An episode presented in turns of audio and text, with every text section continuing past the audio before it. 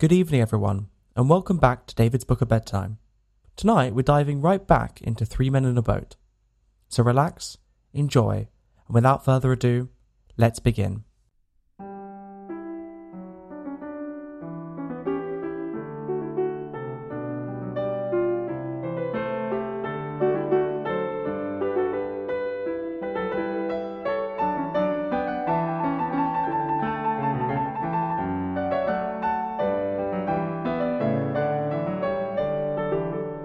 Chapter 4 The Food Question Objections to Paraffin Oil as an Atmosphere. Advantages of cheese as a travelling companion.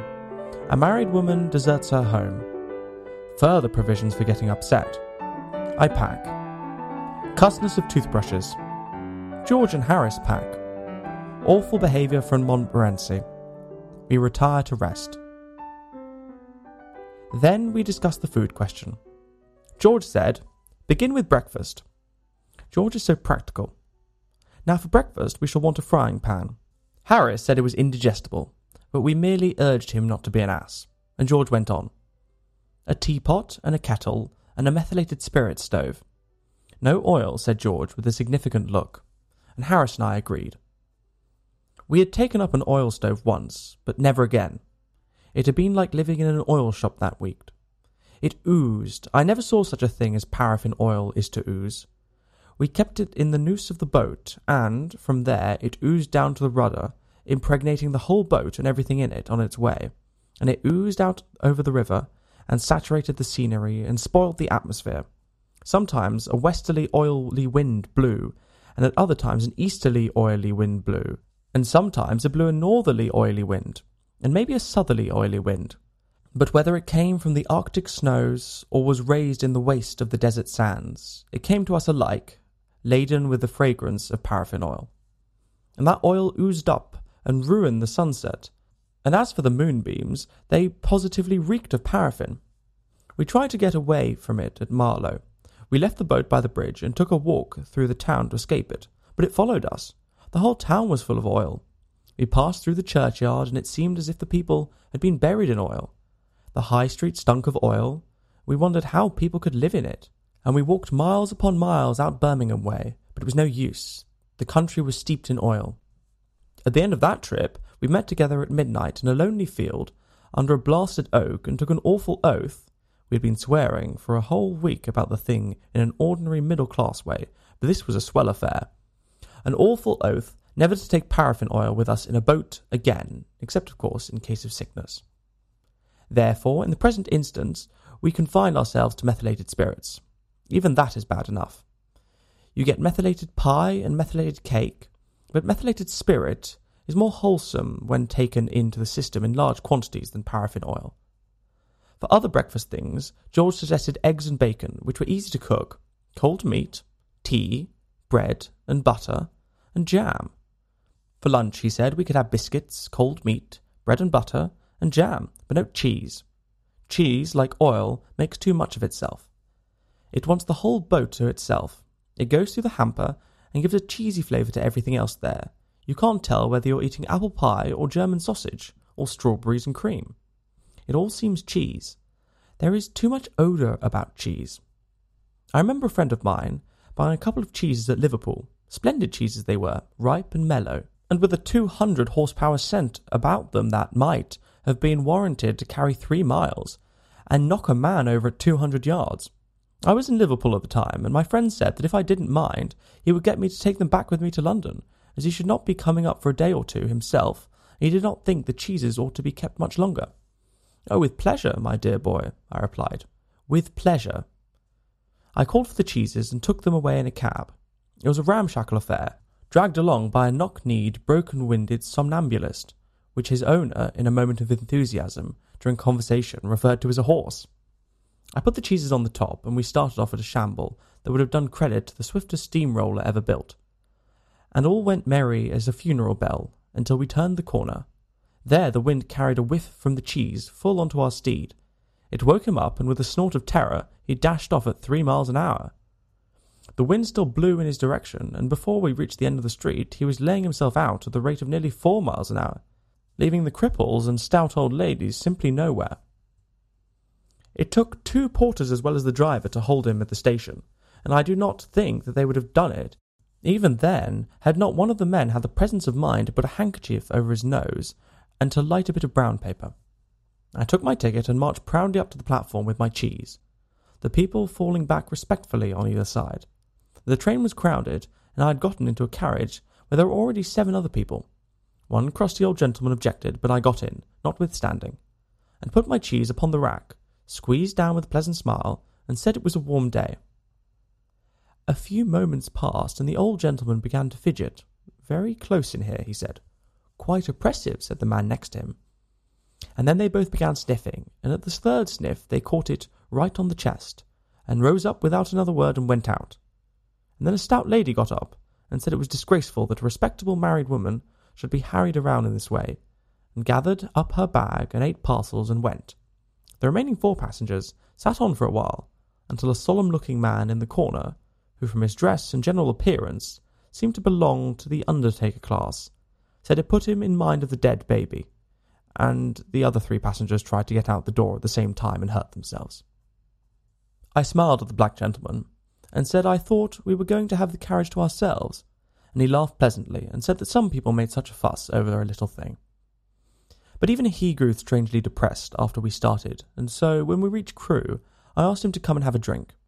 He accepted, and we forced our way into the buffet, where we yelled and stamped and waved our umbrellas for a quarter of an hour, and then a young lady came and asked us if we wanted anything.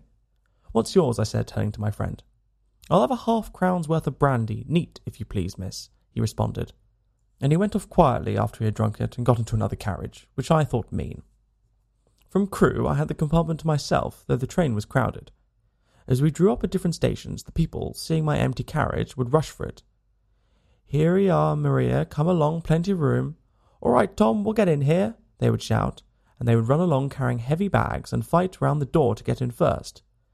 And one would open the door and mount the steps and stagger back into the arms of the man behind him, and they would all come and have a sniff and then droop and squeeze into other carriages, or pay the difference and go first. From Euston, I took the cheese down to my friend's house. When his wife came into the room, she smelt round for an instant. Then she said, What is it? Tell me the worst. I said, It's cheeses. Tom bought them in Liverpool and asked me to bring them up with me. And I added that I hoped she understood that it had nothing to do with me, and she said that it, she was sure of that, but she would speak to Tom about it when he came back. My friend was detained in Liverpool longer than he had expected, and three days later, as he hadn't returned home, his wife called me. She said, What did Tom say about those cheeses? I replied that he had directed they were to be kept in a moist place and that nobody was to touch them. She said, Nobody's likely to touch them. Had he smelt them? I thought he had, and added that he seemed greatly attached to them. Do you think he would be upset, she queried, if I gave a man a sovereign to take them away and bury them? I answered that I thought he would never smile again. An idea struck her. She said, Do you mind keeping them for him? Let me send them round to you.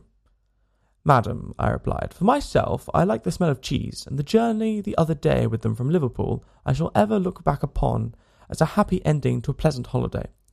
But in this world we must consider others. The lady above whose roof I have the honour of residing is a widow, and, for all I know, possibly an orphan too. She has a strong, I may say an eloquent objection to being what she terms put upon. The presence of your husband's cheeses in her house she would I instinctively feel regard as a put upon, and it shall never be said that I put upon the widow and the orphan. Very well, then, said my friend's wife, rising. All I have to say is that I shall take the children and go to an hotel until those cheeses are eaten. I decline to live any longer in the same house with them. She kept her word, leaving the place in charge of the charwoman, who, when asked if she could stand the smell, replied, What smell? And who, when taken close to the cheeses and told to sniff hard, she said she could detect a faint odour of melons. It was argued from this that little injury could result to the woman from the atmosphere, and she was left. The hotel bill came to fifteen guineas, and my friend, after reckoning everything up, found that the cheeses had cost him eight and sixpence a pound. He said he dearly loved a bit of cheese, but it was beyond his means, so he determined to get rid of them. He threw them into the canal, but had to fish them out again, as the bargemen complained. They said it made them feel quite faint. And after that, he took them one dark night and left them in the parish mortuary. But the coroner discovered them and made a fearful fuss. He said it was a plot to deprive him of his living by waking up the corpses. My friend got rid of them at last by taking them down to a seaside town and burying them on a beach. It gained the place quite a reputation. Visitors said they had never noticed before how strong the air was, and the weak chested and consumptive people used to throng there for years afterwards. Fond as I am of cheese, therefore, I hold that George was right in declining to take any. We shan't want the tea, said George. Harris's face fell at this. But we'll have a good round, square, slap up meal at seven. Dinner, tea, and supper combined. Harris grew more cheerful, and George suggested meat and fruit pies, cold, meat, tomatoes, fruit, and green stuff. For drink, we took some wonderfully sticky concoction of Harris's, which he mixed with water and called lemonade. Plenty of tea, and a bottle of whisky in case, as George said, we got upset. It seemed to me that George harped too much on this getting upset idea. It seemed to me the wrong spirit to go about the trip in, but I'm glad we took the whisky. We didn't take beer or wine. They're a mistake up the river. They make you feel sleepy and heavy. A glass in the evening when you are down a march round the town and looking at the girls is all right enough, but don't drink when the sun is blazing down on your head and you've got hard work to do. We made a list of things to be taken, and a pretty lengthy one it was, before we departed that evening. The next day, which was Friday, we got them all together and met in the evening to pack. We got a big Gladstone for the clothes, and a couple of hampers for the victuals and the cooking utensils. We moved the table up against the window, piled everything in a heap in the middle of the floor, and sat round and looked at it. I said I'd pack. I rather pride myself on my packing. Packing is one of those many things I feel I know more about than any other person living. It surprises me myself, sometimes, how many of these subjects there are. I impressed the fact upon George and Harris, and told them that they had better leave the whole matter entirely to me. They fell into the suggestion with a readiness that had something uncanny about it. George put on a pipe and spread himself over the easy chair, and Harris cocked his legs on the table and lit a cigar. This was hardly what I intended, what I had meant, of course, was that I should boss the job and that Harris and George should potter about under my directions. I pushing them aside every now and then with, Oh, you, here, let me do it. There you are, simple enough. Really teaching them, as you might say. Their taking it in the way they did irritated me.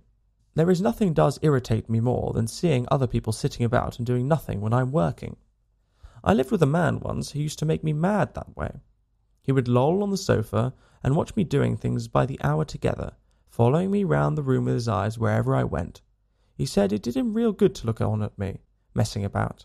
He said it made him feel that life was not an idle dream to be gaped and yawned through, but a noble task full of duty and stern work. He said he often wondered, now, how he could have gone on before he met me, never having anybody to look at while they worked. No, I'm not like that. I can't sit still and see another man slaving and working. I want to get up and superintend, and walk round with my hands in my pockets and tell him what to do. It is my energetic nature, I can't help it. However, I did not say anything, but started the packing. It seemed a longer job than I had thought it was going to be, but I got the bag finished at last, and I sat on it and strapped it. Aren't you going to put the boots in? said Harris, and I looked round and found I had forgotten them. That's just like Harris. He couldn't have said a word until I got the bag shut and strapped, of course. And George laughed, one of those irritating, senseless, chuckle headed, crack jawed laugh of his. They do make me so wild. I opened the bag and packed the boots in, and then, just as I was going to close it, a horrible idea occurred to me. And I packed my toothbrush. I don't know how it is, I never do know whether I've packed my toothbrush. My toothbrush is a thing that haunts me when I'm travelling and makes my life a misery. I dream that I haven't packed it and wake up in a cold perspiration and get out of bed and hunt for it. And in the morning, I pack it before I've used it and always have to unpack it again to get it. And it's always the last thing I turn out of the bag. And then I repack and I forget it and have to rush upstairs for it at the last moment and carry it to the railway station wrapped up in my pocket handkerchief. Of course, I had to turn every mortal thing out now, and, of course, I could not find it. I rummaged the things up into much the same state they must have been before the world was created, and when chaos reigned. Of course, I found George's and Harris's 18 times over, but I couldn't find my own. I put the things back one by one and held everything up and shook it. Then I found it in the boot. I repacked it once more. When I had finished, George asked if the soap was in. I said I didn't care a hang whether the soap was in or whether it wasn't, and I slammed the bag to and strapped it, and found that I had packed my tobacco pouch in it and had to reopen it. It got shut up finally at 10.5 p.m., and then there remained the hampers to do. Harris said we should be wanting to start less than 12 hours' time, and though he and George had better do the rest, and I agreed and sat down, and they had a go. They began in a light-hearted spirit, evidently intending to show me how to do it. I made no comment, I only waited. When George is hanged, Harris will be the worst packer in this world. And I looked at the pile of plates and cups and kettles and bottles and jars and pies and stoves and cakes and tomatoes, etc., and felt that the thing would soon become exciting. It did. They started with breaking a cup. That was the first thing they did. They did that just to show you what they could do and to get you interested. Then Harris packed the strawberry jam on top of a tomato and squashed it. And they had to pick out the tomato with a teaspoon. And then it was George's turn, and he trod on the butter. I didn't say anything, but I came over and sat on the edge of the table and watched them. It irritated them more than anything I could have said. I felt that it made them nervous and excited, and they stepped on things and put things behind them, and then couldn't find them when they wanted them. And they packed the pies at the bottom and put heavy things on top, and smashed the pies in. They upset salt over everything, and for the butter, I never saw two men do more with one and twopence worth of butter in my whole life than they did. After George had got it off his slipper, they tried to put it in the kettle. It wouldn't go in, and what was wouldn't come out. They did scrape it out at last, and put it down on a chair, and Harris sat on it, and it stuck to him, and they went looking for it all over the room. I'll take my oath I put it down on that chair, said George, staring at the empty seat. I saw you do it myself not a minute ago, said Harris. Then they started round the room again looking for it, and then they met again in the centre and stared at each other. Most extraordinary thing I ever heard of, said George. So mysterious, said Harris. Then George got round at the back of Harris and saw it. Why, here it is, all the time, he exclaimed indignantly. Where? cried Harris, spinning round. Stand still, can't you? roared George, flying after him. And they got it off and packed it in the teapot. Montmorency was in it all, of course, Montmorency's ambition in life is to get in the way and be sworn at. If he can squirm in anywhere where he particularly is not wanted, and be a perfect nuisance and make people mad, and have things thrown at his head, then he feels his day has not been wasted. To get someone to stumble over him and curse him steadily for an hour is his highest aim and object, and when he has succeeded in accomplishing this, his conceit becomes quite unbearable. He came and sat down on things just when they were wanting to be packed, and he laboured under the fixed belief that, whenever Harris or George reached out their hand for anything, it was his cold, damp nose that they wanted. He put his leg into the jam, and he worried the teaspoons, and pretended that the lemons were rats, and got into the hamper and killed three of them before Harris could land him with the frying pan. Harris said I encouraged him. I didn't encourage him. A dog like that doesn't want any encouragement. It's the natural, original sin that is born in him that makes him do things like that. The packing was done at 12.50, and Harris sat on the big hamper and said he hoped nothing would be found broken. George said that if anything was broken, it was broken, which reflection seemed to comfort him. He also said he was ready for bed. We were all ready for bed. Harris was to sleep with us that night, and we went upstairs. We tossed for beds, and Harris had to sleep with me. He said, Do you prefer the inside or the outside, Joe? I said I generally preferred to sleep inside a bed. Harris said it was old. George said, What time shall I wake you fellows? Harris said, Seven. I said, No, six, because I want to write some letters. Harris and I had a bit of a row over it, but at last we split the difference and said half past six. Wake us six thirty, we said. George made no answer, and we found, on going over, that he had been asleep for some time, so we placed the bath where he could tumble into it getting out in the morning and went to bed ourselves. Well, there we go. That was chapter 4 of Three Men in a Boat. Thank you all so much for listening. If you enjoyed this episode, consider sharing with a friend or even leaving a review on Apple Podcasts. But for now, have a wonderful evening, get some very well deserved rest, and see you tomorrow for the continuation of our story.